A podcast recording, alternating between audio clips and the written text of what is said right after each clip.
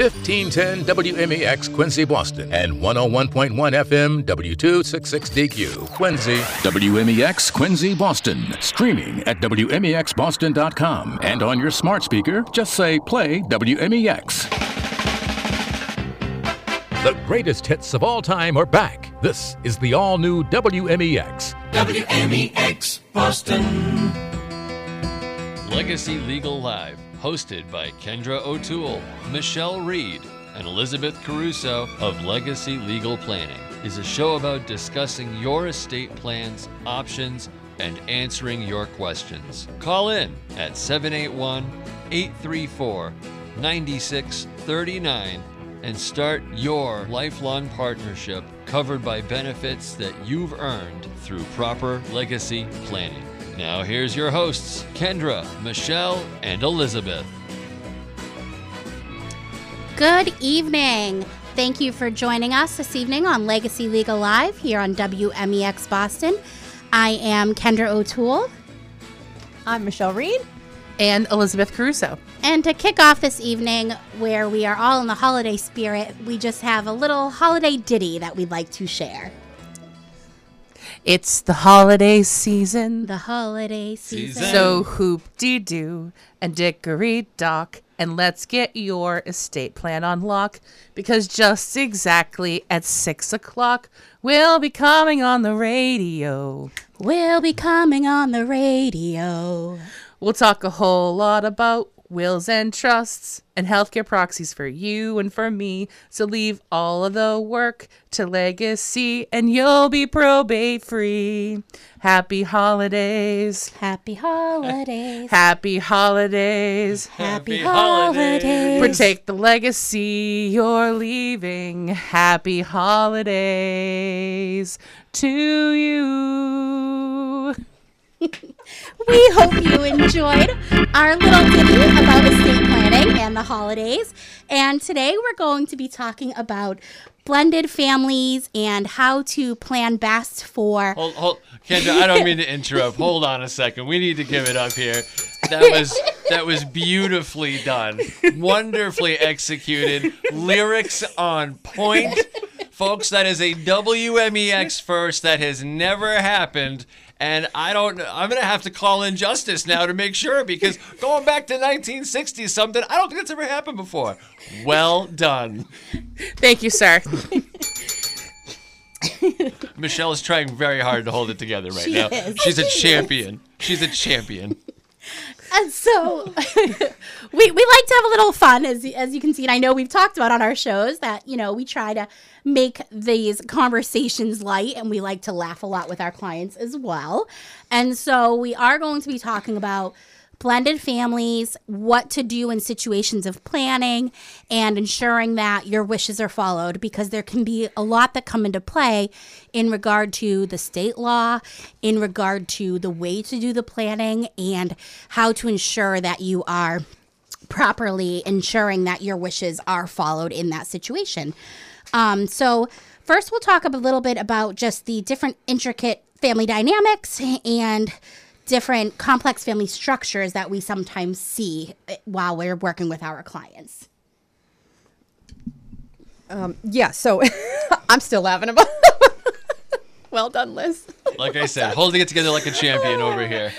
I think it's important to kind of define what we mean by blended families too. Um, you know, I think that we, we touched on this before in some shows past that um, most folks and most of our clients don't have the perfect, uh, you know, family dynamic going on. That in one way, shape, or form, in some capacity, either you yourself and your family have a blended situation. Whether that means that you um, had a previous marriage, had children from a previous marriage or previous relationship, um, maybe you're caregiving for another family member, um, not necessarily um, what we call the nuclear, you know, perfection family. So I think um, all of the things that we talk about today can kind of come into play for whether it's children of your current marriage, a previous marriage, relationship, marriage or not.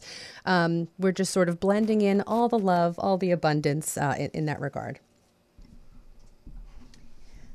So, with these situations, as Michelle mentioned, you know, there are so many different scenarios that this can come into play. So often we see it with, you know, second marriages that do have stepchildren. Sometimes it is half siblings that are maybe dealing with a probate or somebody that's planning for all of their children that might be from some different relationships.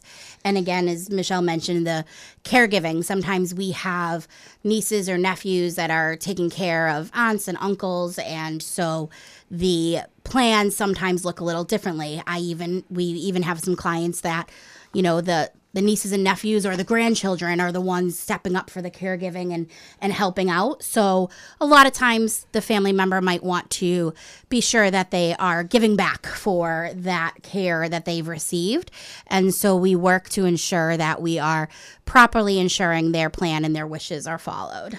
Yeah, and in these types of situations, um, when there's that type of like giving back to those who did actually, you know, help out and do the caring, it usually results in like an unequal distribution of assets amongst those who you would normally give assets to. And if you're going to do anything that is unequal or outside of like the tiny little box that is quote unquote normal, you need to have it in writing and you need to have it you know securely put into a an estate plan that is clear so that no one is going to question what your motives were. And nobody's going to question that you were um, unduly influenced in making these types of decisions. And you know the more clarity you can put into it the more likely your wishes are going to be honored. I think one of the biggest times that we see this is when there's a caregiver living with that person. And there's that talk of I'm going to leave you the house. You're going to get the house. You've lived here with me. It's your home. I want you to have my home. And then, unfortunately, like you said, didn't put it in writing. So then the law is what comes into play. And the law is not that that caregiver will receive it, unfortunately, depending on the family situation and how things play out. That caregiver could wind up with a, a small percentage or with nothing. And so I think that's one of the biggest places we see that is when somebody's living with them, take, taking care of them. Be, they're told that they'll be receiving the home and unfortunately there's just not the actual action taken to ensure that that happens yeah, and, and like I said, you, I cannot emphasize enough that these things need to be put in writing as I, I don't want to say as quickly as possible, but like early on in the process to make sure that all of this is solidified. And um, putting things into writing can really move on into other as other aspects of um, you know blended families. So one other thing that we take into consideration sometimes when creating distribution scenarios for blended families is you know what financial contributions did each side come into the you know relationship with or the marriage or what you know the situation and how is that going to factor into what gets distributed to the next generation. Um, so, for example, I have um, clients who are um, both they're they're married to each other. They both have second marriages. They both have adult children from their previous marriages. Um, one spouse uh, had the home that they currently live in. It was her home that she purchased prior to her first marriage. So that you know that's her home that she brought into the relationship. And the decision that the the couple made is that um, her home is going to stay with her children. And you know the the uh, the husband is going to have the right to live there if she dies but only for his lifetime. And his children are not going to have any rights to the equity or the sale value or whatever in that home and that is the agreement that they came to. But that needs to be put into writing. It needs to be put into writing to ensure his ability to live there for his life. But what will, you know, what will him living there look like? Is he going to be responsible for the insurance and the upkeep and the maintenance and things like that? Or is it, you know, is it going to be paid for? And then, you know, to make sure that it only goes to her children after both of them pass away, it needs to be put into writing. Uh, and there were some adjustments that the husband made to his estate plan to accommodate, you know, the fact that he's gotten to reside at this house and it's a big, you know, financial impact that has had on him. So, you know, he's going to have a portion of his estate also go to her children and in order to, you know, kind of balance out the scales. And when you say in writing, and we're getting into this detail with blended families, especially, that writing really should be a trust and not, this isn't the type of stuff that you should be putting in a will. A will really is not made to control this type of nuance and wishes. And so a trust is really where this comes into play to not just avoid probate, but to ensure that the husband and that spouse is taken care of, but then the wishes are truly followed and not also open in court for years on end. Yeah, and I actually another example. I had another couple I met with a couple weeks ago. Um, they are not married, and um, they are not married for financial reasons. They're both, you know, wealthy people, and they have decided that it doesn't actually make sense, according to their accountant, for them to get married. and I believe that. um, so um, they have a house uh, down the Cape. And they have uh, owned that jointly and put a lot of blood, sweat, and tears into that house and made it their own, and they love it. And he has kids and she doesn't. And they want to make sure that the house goes to his kids um, and they were, you know, questioning me why they needed a trust. And I said, You want to make sure that the house goes to your kid's husband, right? And they said, Yes. Well, what if husband dies first? You're both jointly on the on the house, then it becomes wife's house, which is what you want. But if wife dies and doesn't have a will, it's not going to husband's kids. It's going to wife's heirs at law, whom she doesn't even talk to anymore. You know, and she has no kids of her own. Again, the this couple isn't married, so you know this is, it's very clear that they needed to write down exactly what their wishes were, so that it actually would be carried out in the future.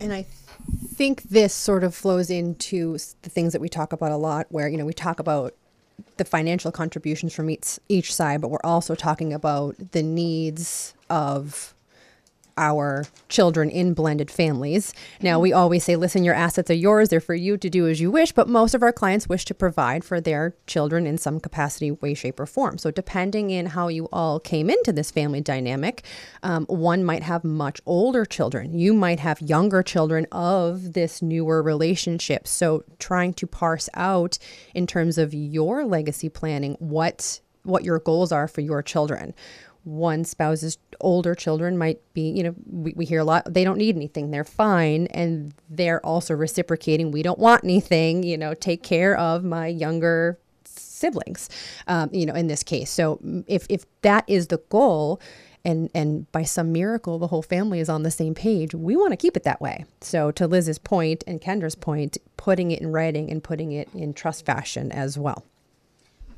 I just want to put out a reminder here for those listening. Please feel free to call in with your questions to 781 834 9639. We're definitely talking about a topic that I think hits a lot of people at home and really could trigger some questions that you might have. And, you know, we'll do our best to give you a clear answer, but sometimes we might need to dig deeper. Um, but we'd appreciate if you have any questions, please feel free to call in and ask while we're talking about this topic. Yes, and then um, that leads us to another issue that we come up with with um, or come upon with blended families, and that's you know custody custody and guardianship issues. So with blended families, you have um, second marriages, third marriages, whatever, and you have um, you know obviously spouses or parents of children that are outside of the core relationship that we're planning for. So when we talk about guardianship and um, conservatorship potentially for minor children, we have to take these things into consideration as to, you know, is somebody outside of this relationship going to be named the guardian just because they're the, you know, the uh, biological parent? And you know we have to kind of bring those people into the fold as well sometimes to be on the same page with these um, the planning pieces just because they're you know they're sharing kids. And even if it is a, you know, first marriage and all children from that same marriage, the blended families come into play with in laws and planning for guardianship and everything because you most likely are, you know, naming somebody on either spouse's side of the family or a friend um, to be that person to step in as guardian. And so you are blending families in that way as well. And so the blending families really comes in in all different aspects. And we really work with the clients to brush out their goals and figure out what is the best way to achieve the harmony within the blended families as well? Because we never want to do something that would cause a strain between families. And the strain really comes up when you don't plan and when you don't put it in writing. Yeah, that's I mean, that's the quickest ticket to uh, probate court litigation is when you have a blended family and someone feels slighted and you didn't do the proper planning and all of a sudden there's money on the table and everybody feels entitled to it. and knowing, you know, kind of some of the people that are listening to this station tonight, we also deal with grandparents that might be the guardians for their grandchildren and need to ensure that they're doing proper plans of whether god forbid that child's parents are no longer around you know they need to do planning to ensure that things are taken care of if something were to happen to them while they still were the guardian for those minor minor children And then um, another aspect that comes into play would be um, planning with stepchildren. Um, you know, again, blended families, you have different levels of, you know, relation and how people come into play. And, you know, it's, you know, as you're doing an estate plan and thinking about your distribution, are you going to provide for stepchildren or are you not? Or are you only going to provide for your own children? And this is a, um, a conversation that couples usually have before they get to our office, but sometimes they have it at our office. sometimes we bring up some questions and scenarios because we try to always say, well, what if this happens? Or what about this situation? And sometimes that's exactly where they might have thought they had a plan and then they need to kind of revamp it a little bit to ensure that their their wishes are followed. But I I will say on my most recent plans, most people do want to provide for their stepchildren as well because in a lot of these relationships, they've been your family for so long. So it's ensuring that both sides of the family are taken care of and, um, you know, they're not putting anybody in a position of feeling slighted. Um, but when it goes back to a home that's been in a specific, you know, one side of the family for so long, we can balance different things because sometimes you balance the home with something else. And so it really allows us to come into a, a really good detail of being sure that everybody feels that your wishes were being followed and that your goals are achieved and nobody feels slighted due to the way that you did your plan.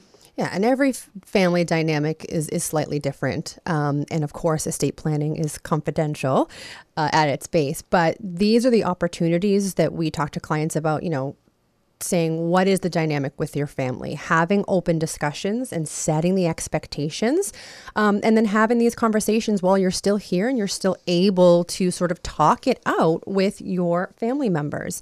There's, uh, as as Liz said, there's there's nothing. Um, you know, more surprising than to Kendra's example earlier, you know, you're getting the house, you're getting the house, you're getting the house, and then all of a sudden, you know, those plans change. And yeah, maybe you you change them on paper. So you've done it legally, but but then your beneficiaries are just completely blindsided by that. And, and that can also um, strike some litigation out of spite, even even if your wishes are honored. So part of the process is if if you're comfortable and if, if you have that family dynamic, most certainly um, discussing it ahead of time so that everyone's on the same page. And if there are issues and feelings, you can hash it out ahead of time and hopefully prevent some of these issues on the back end when, when you're not here to really talk about your your intentions. And I think that's really something that applies to everybody across the board, blended family or not. Um, I had a client that she did do unequal shares for her two children. One was the primary caregiver. She did not see one of her children very often. And the other child was there every day taking care of her. And so she wanted to give extra to that child that was there. And we had talked about her having that conversation with with him. Unfortunately, she ended up getting sicker before she was able to have that conversation. And so then I ended up needing to have that conversation with with both children in my office because obviously the child that was inheriting more kind of felt uncomfortable and awkward with that situation to to say to her to her sibling, you know, oh, mom left me more. Um, but then once we sat down and talked about it, and I explained, you know, he he saw kind of what our intentions were and why she did it that way, and that other sibling that was the caregiver really went into detail of like what she did every day. She was like, just so you know, like this is how I've taken care of mom over the last few years. And that really made it better. But if this conversation was beforehand, it would have eliminated some of that kind of tension between the two of them. Yeah, and um, that's why we often tell families to, you know, have the diff- have the difficult conversations yourself, so that your lawyer doesn't have to have the difficult conversation. because I mean, it's it would much, be much better in that situation to have come from the parent Absolutely. because the parent is going to be able to, you know, put it in their own words and be able to, you know, say, this is what I have chosen because this is what your sister did and things like that. And be able to give specific examples and just make, you know, the other child understand. Whereas, you know, we're going to say, this is how it is. which uh, you know we talk a lot about the money and the finances and that can spark a lot of um, a lot of happiness and a lot of animosity but um, also in these situations and we bring it up in in very different capacities throughout all of our shows but sometimes it's not just the monetary sometimes it's the sentimental and and the tangible items um, especially um, when we have um, multiple children from from different relationships. Uh, you know, I'm thinking just off the top of my head, I have clients who. Um, you know, mom has has children from two different relationships. Some are much older, sort of the younger, older children dynamic. And there's you know family jewelry that older siblings are saying, "Oh no, those are ours. And younger siblings are saying, well, I, I want it. Mom said that I could have it. So, you know, something like the um, mom's pearl necklace, you know, that she, she's worn all the time. These sorts of things can become a huge point of contention in families. So if, if you have thoughts and feelings about your certain tangible items and family heirlooms and the sentimental things, um, those are just as important to plan for aside from, you know, the bank accounts and then the investment accounts as well. I can tell you, as the person of this trio who ends up in probate court at doing the litigation more than the other two, um, the sentimental value items are what people fight over more than the actual money. And go ahead. Pretty sure we say this on every show. yeah, like Every show. Like like people fight over and it's not usually jewelry. It's things that like have no monetary value, but you know, I gave this gift to mom for their anniversary 20 years ago. So therefore, I should be able to have it. And no, you shouldn't have this. Or, you know, there was a, a liquor cabinet that's been in the family for a hundred years. I don't know. I'm making up examples because I have a lot of them. but I mean, I there's been so many times where I've you know sat clients down and said, I totally understand where you're coming from. I you know I know that you made pies with your mom with these pie plates for years before holidays, and that's very very special to you. And now XYZ person has the pie plates in their possession and they're not willing to give them back. And it's probably just because you like them so much that they're not willing to give them back. But I promise you, you will spend so much money fighting for those pie plates that you just need to move on and you just need to buy new pie plates. It is. This is really what the items that cause the most contention between people. Like you said, it's not even it's not the money as much as people think it is. It is those tangible assets that are sentimental to everybody. Yeah, don't put my kid through college fighting over pie plates and couches and, you know, things that are of high sentimental, low monetary value. Because at at the end of the day, it's not worth the stress that you're putting yourself through. And all of this stress can be avoided by writing things down. And we, we talk about that a lot with our clients. Of course, we're not in your home saying, who's this couch going to? And who's this teacup set going to? But we really hone in with our clients of, okay, you know, you now have this plan in place and we've been able to align your other assets, such as your home and bank account and whatnot with the trust. But now you do need to do that extra homework and think about what are the sentimental things.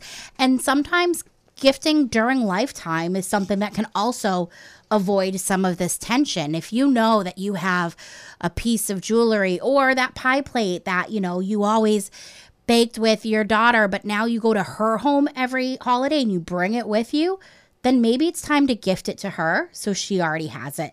And so sometimes lifetime gifts can help eliminate some of this issue in the future as well. Yeah, and we always say, and then you get to watch them enjoy it. Well, you know, while we're all still here, and I think too, uh, you know, tips for for you as listeners, and and if you find yourself in this situation and, and are thinking if this is sort of you know hitting home for you, keep your ears out. Listen for, you know, the daughter who's joking and saying, hey, you know, I want that. You know, they might be saying it in a funny way around the dinner table, but that might be a prompt for you to say, okay, I should really think about this. Does she really want those pie plates? Is this something that's meaningful to her? And if so, should I make sure to to write it down in something um, like a memorandum, you know, with my lawyer? So just things for you to be thinking about.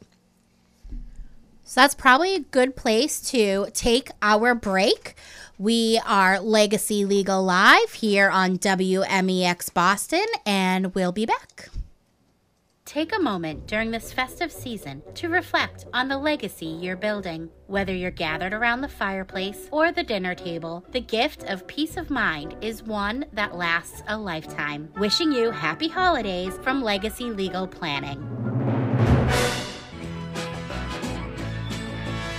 And welcome back to Legacy Legal Live this chilly Wednesday evening.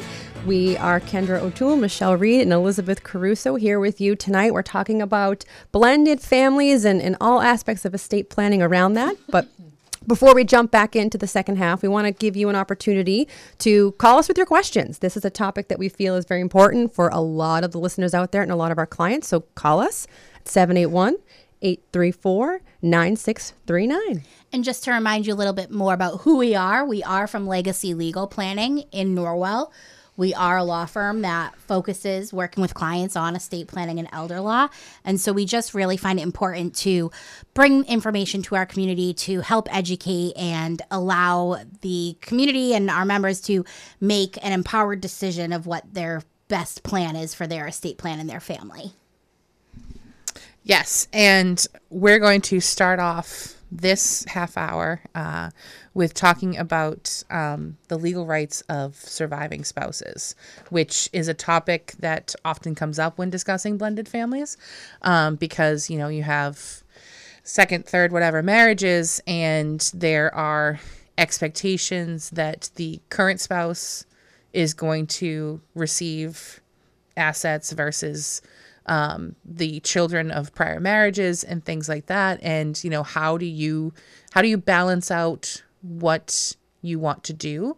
Um, you know getting everybody on the same page putting in writing is obviously you know your best bet. But you know if a surviving spouse is um, not taken care of through a will or a trust um, surviving spouses do still have rights um, you can object to an estate plan um, that has been created and not um, made any uh, with any accommodations for the surviving spouse. And there are you know statutory rights for you know percentages of the estate and specific amounts of money and um, you know rights in actual real estate that um, that a surviving spouse has and unfortunately, this these rights that a surviving spouse has does pretty much always is a one way ticket to court because it's court that needs to kind of play it out. There are scenarios where sometimes it goes to court first, and then you might be able to come to an agreement between all the family members and all those involved that are entitled to inherit either under the law or under the will. But it, it does have to first go through the court. And so you're expending on your estate and your family members and your spouse more legal fees, more time, more court fees. And so, and, and also just stress in the process of grieving when there's a time period that this has to be done. And it's not something that 10 years later a surviving spouse could say, hey, wait a minute, I don't feel I, I got my proper share. It is something that needs some action within a certain time period. And so they're already grieving and going through a stressful time frame.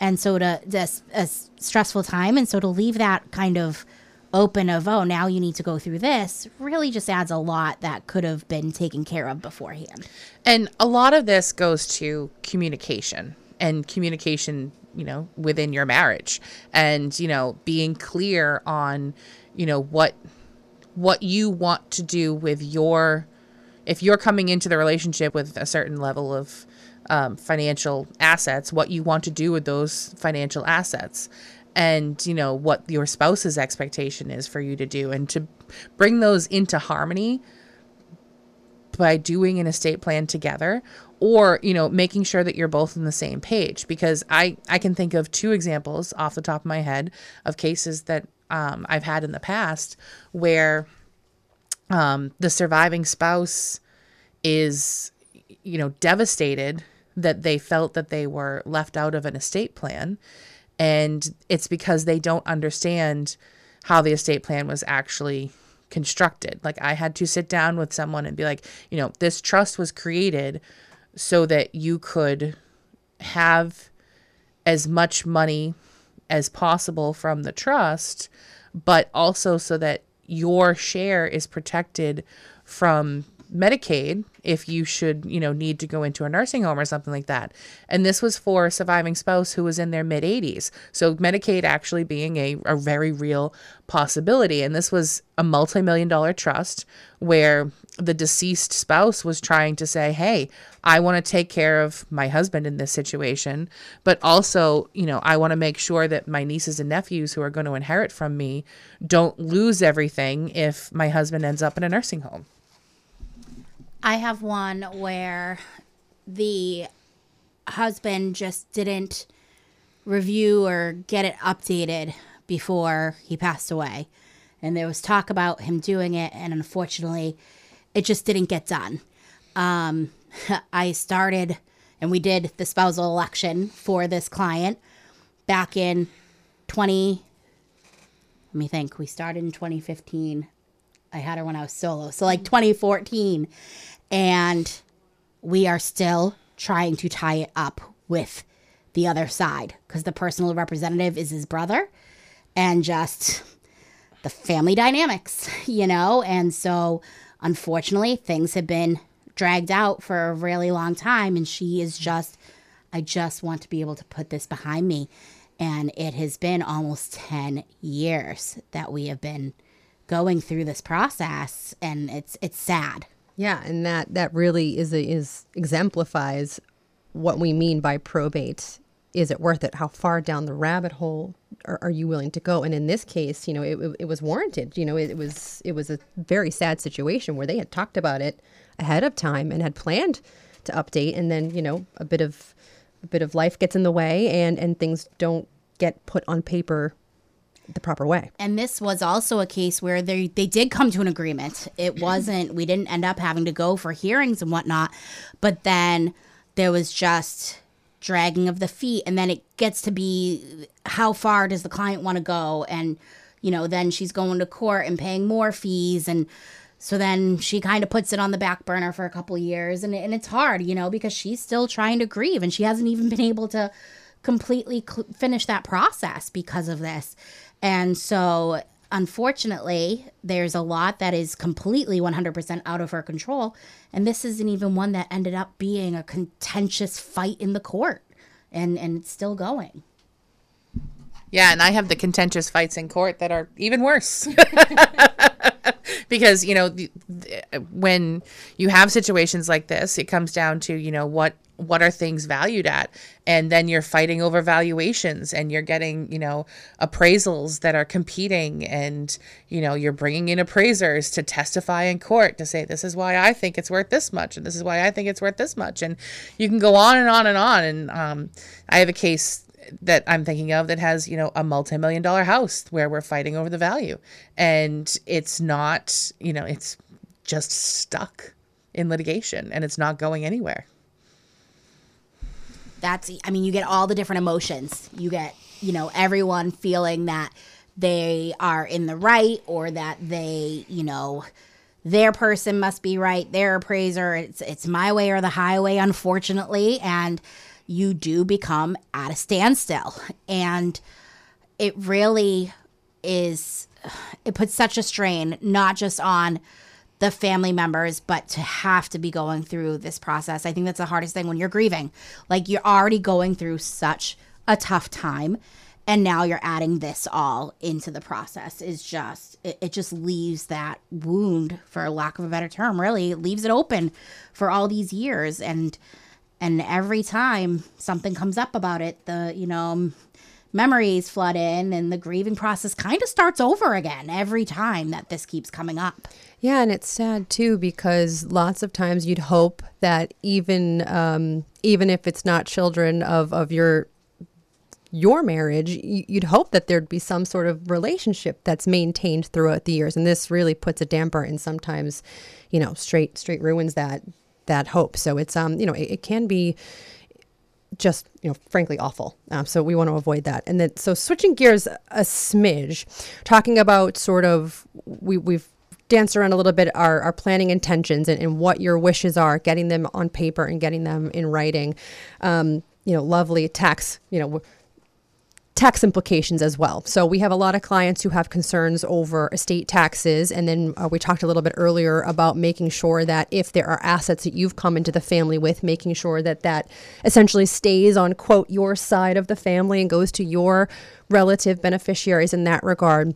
And something important to note is those two wishes can often sometimes, um, you know, clash with one another. So if you are a couple who has strong concerns for estate tax minimization, but you also have an equally strong feeling about, you know, sort of shifting assets to one side of the relationship over the other, you want to make sure you're talking to an estate planner uh, in, in regard to those the, to those items, making sure that um, you are well aware of what you might be gaining in one aspect, you could be potentially giving up in another. And if you're fine with that, wonderful. But just just having the education surrounding tax planning between married couples and also making sure that your assets um, what was your phrase last week liz your, distrib- your your distribution destiny yeah making sure that those align or if they if they don't quite at least you're, you're knowing kind of you know what you're giving to gain in that regard trademark pending if anybody knows a good trademark attorney, just kidding, I know a good one. I just haven't talked to her yet.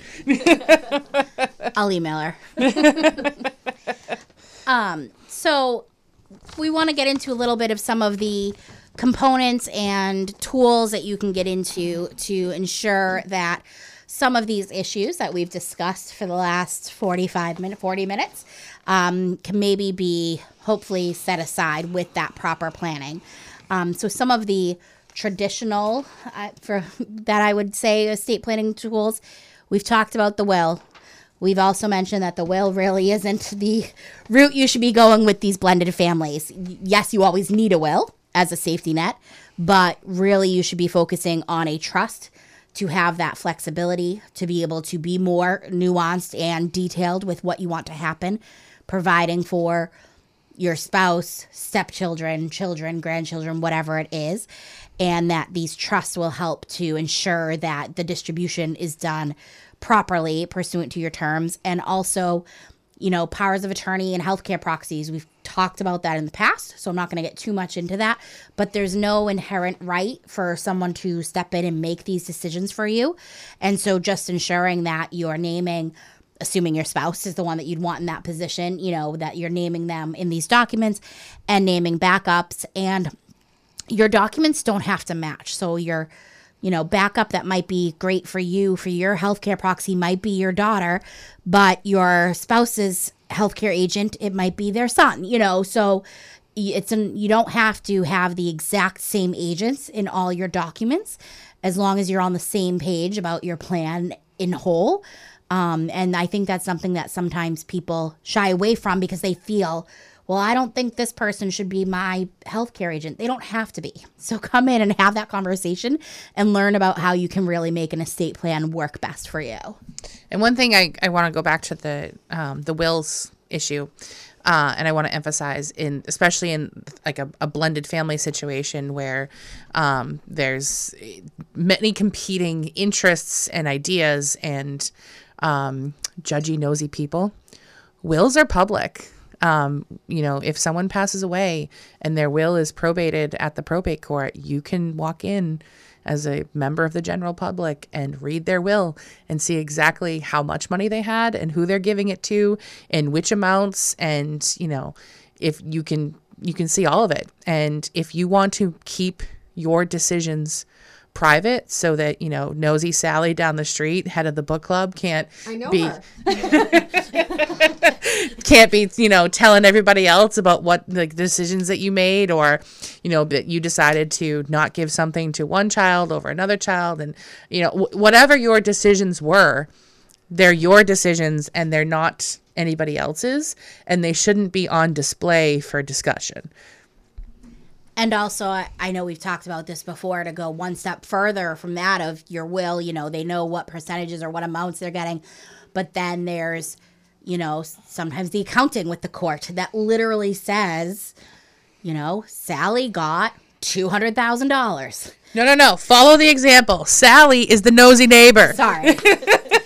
so Susan got $200,000 and now Sally the neighbor is seeing to borrow money. exactly and uh, or family members are asking to borrow money and it's kind of like winning the lottery in a sense you know if everyone knows people are going to come knocking and they can go look that up and Sally is giving Susan the side eye the next time she says she can't bring the potluck for book club.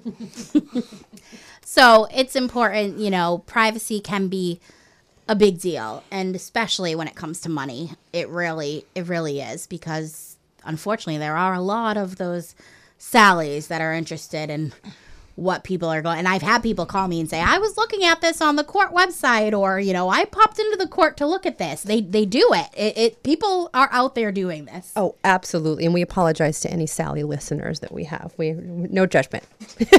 Bunch of Sallys. Um, but you know, along these things that you need to think about: wills, trust, powers of attorney, healthcare proxies, making sure that those are all accurate, up to date, and according to your wishes. One, um, you know, if you if you if you take anything away, check your beneficiaries. Um, we can't tell you how many times we see in blended families we have um, a former spouse or a former uh, partner listed as a primary beneficiary uh, lingering. And then there's an argument as to whether is this intentional? Did the person forget? And it goes on and on and on. So um, if one thing that you can probably do very easily whether you have online access to these accounts you can take a peek there and see who your beneficiaries are or call them up and request tell me who my beneficiaries are. And if it's not what you think, request a change of beneficiary form. And sometimes when you are planning with trusts, um, these, these sorts of things go hand in hand, but it's just something that you can proactively do to, to check and, and see, um, you know, if, if you're at risk in that regard. and that's a good reminder for anybody listening not just for for blended family situations anyone listening that has investment accounts life insurance policies bank accounts items that you can put a beneficiary on if you feel like oh i did that 10 years ago i'm good double check it. Unfortunately, we've seen that banks and companies have been bought by other ones or they've changed their software system and they're now using a different computer system and they have lost the beneficiaries. And so check with the companies. This applies to everybody that has any type of asset that they've named a beneficiary. Double check it every five years or so to ensure that it's still who you wish and that it didn't get unfortunately lost out in cyberspace. and that that is coming from real life examples that like that act like companies will lose your your data they i mean i'm sure you've seen it you know seen it on the news all the time but like beneficiary designations and things like that, they will lose it. I, I have um, an estate that I am working with the family, and there was a life insurance policy that was supposed to be paid into a trust. And um, the trust that was listed with the um, life insurance company no longer existed. And luckily, the deceased parent kept meticulous uh, uh, records as to what um, what she did, and she actually still had the change of beneficiary form, switching trusts into the trust that now existed. Um, she had a copy. It was actually a carbon copy, like a yellow sheet, like from the 80s.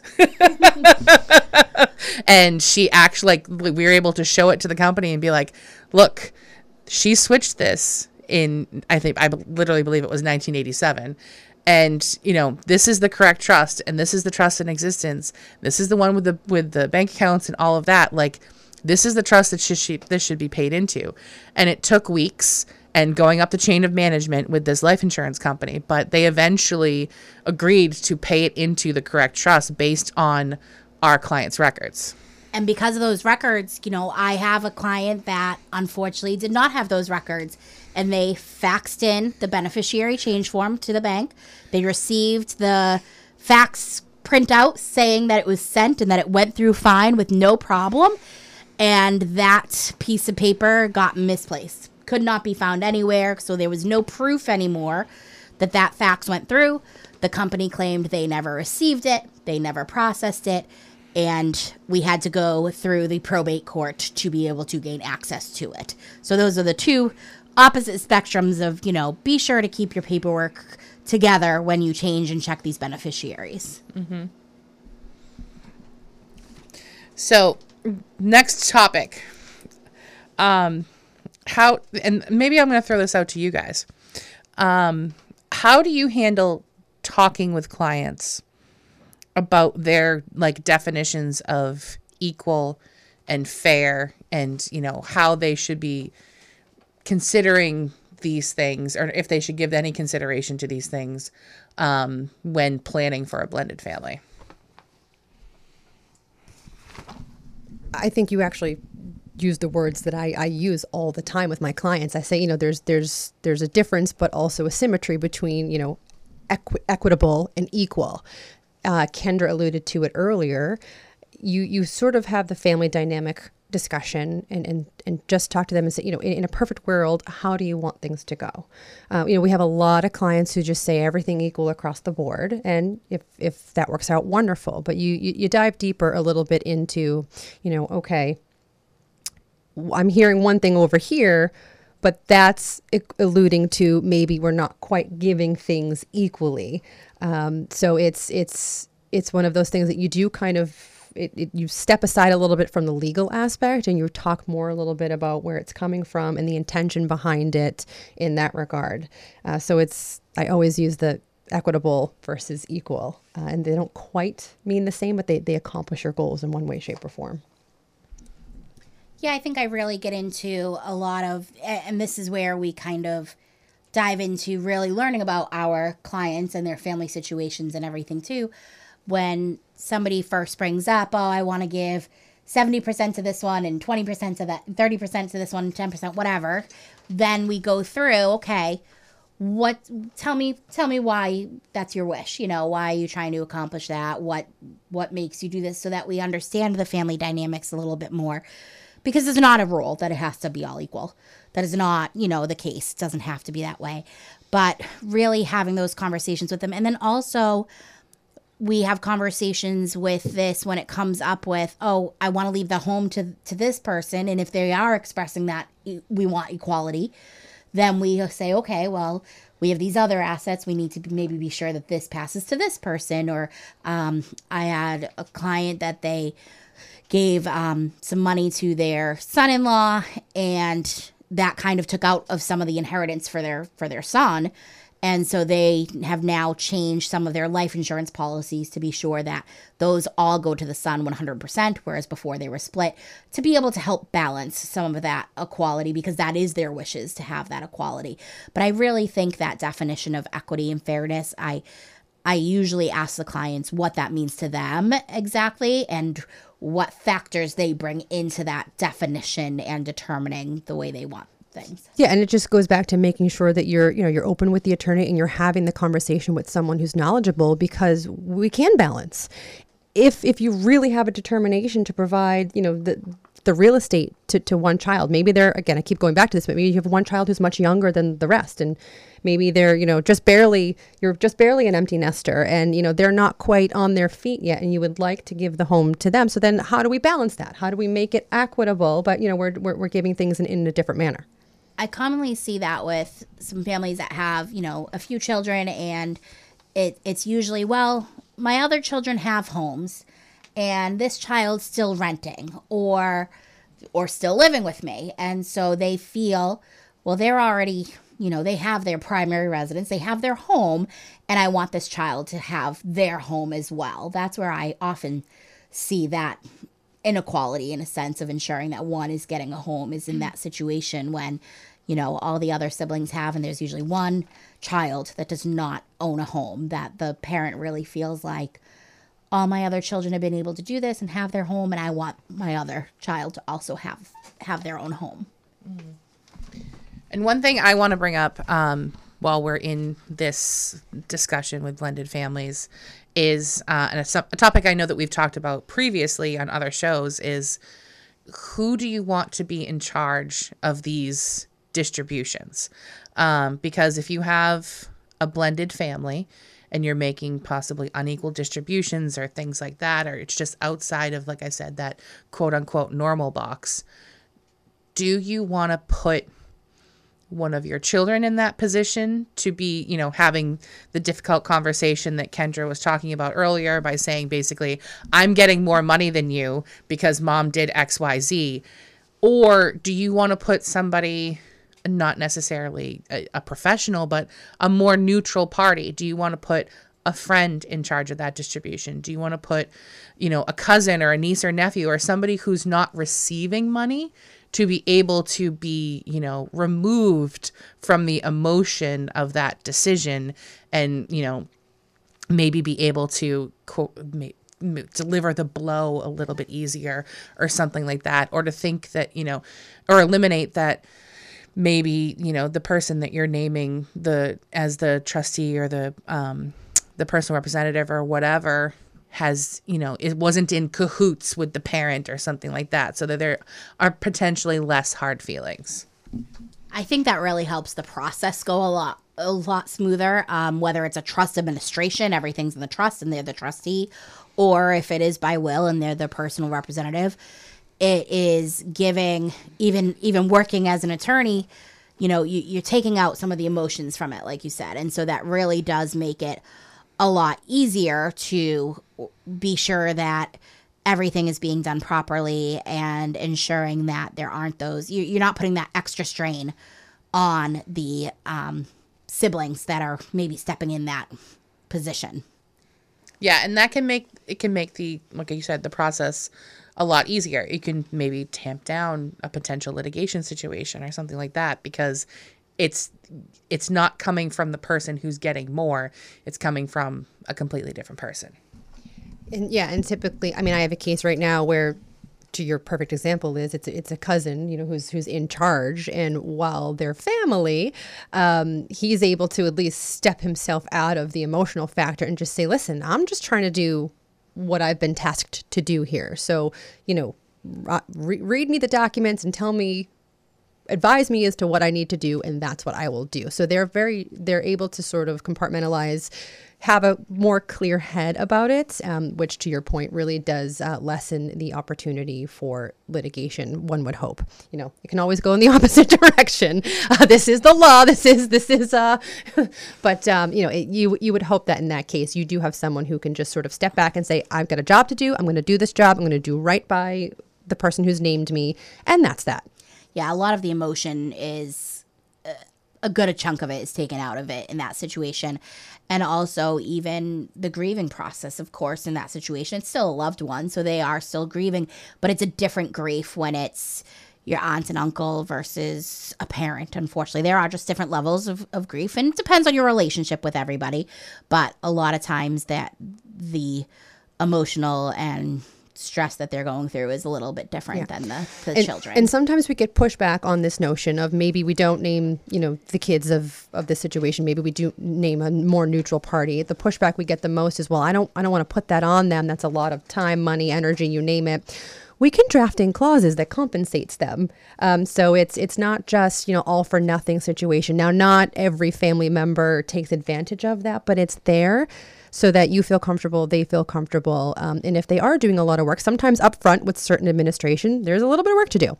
So we we are able to draft in language if it's your wish that they are compensated for the time that they spend to to handle your estate. So it's it's it's something that they're eases that blow too.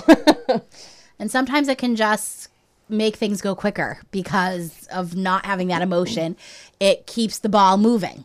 Whereas sometimes when it's family and they're going through that grieving process, they might need that time to process. And so a few months can go by that they just weren't ready to be able to step in and and take care of it. So things kind of got dragged out a little bit longer.